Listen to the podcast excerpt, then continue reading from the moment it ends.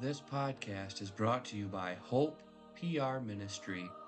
We hope that you are edified by this devotional. Our passage today is James 1, verses 16 through 21. Do not err, my beloved brethren. Every good gift and every perfect gift is from above, and cometh down from the Father of lights, with whom is no variableness, neither shadow of turning. Of his own he will begat us with the word of truth, that we should be a kind of firstfruits of his creatures. Wherefore, my beloved brethren, let every man be swift to hear, slow to speak, slow to wrath. For the wrath of man worketh not the righteousness of God. Wherefore, lay apart all filthiness and superfluity of naughtiness, and receive with meekness the engrafted word, which is able to save your souls.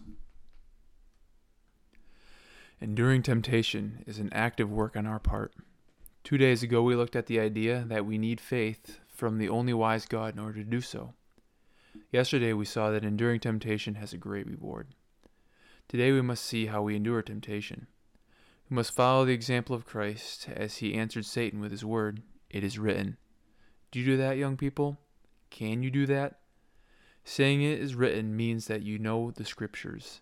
Have you learned them well enough so that you can face any temptation with appropriate passage from the Bible? Are you able to put God's word into action so that it is more than mere head knowledge? By God's grace, let us receive the word that can save our souls. Now the psalm choir will sing Psalter number 327.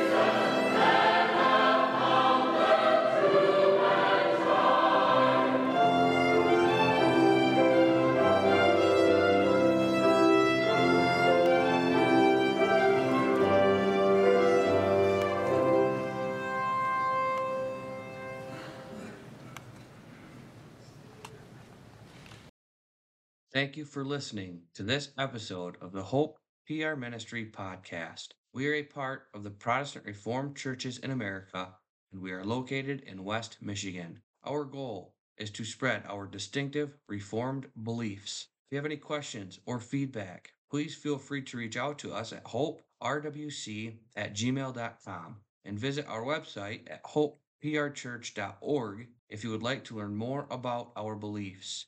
You can also worship with us every Sunday at 9 a.m. and 5 p.m.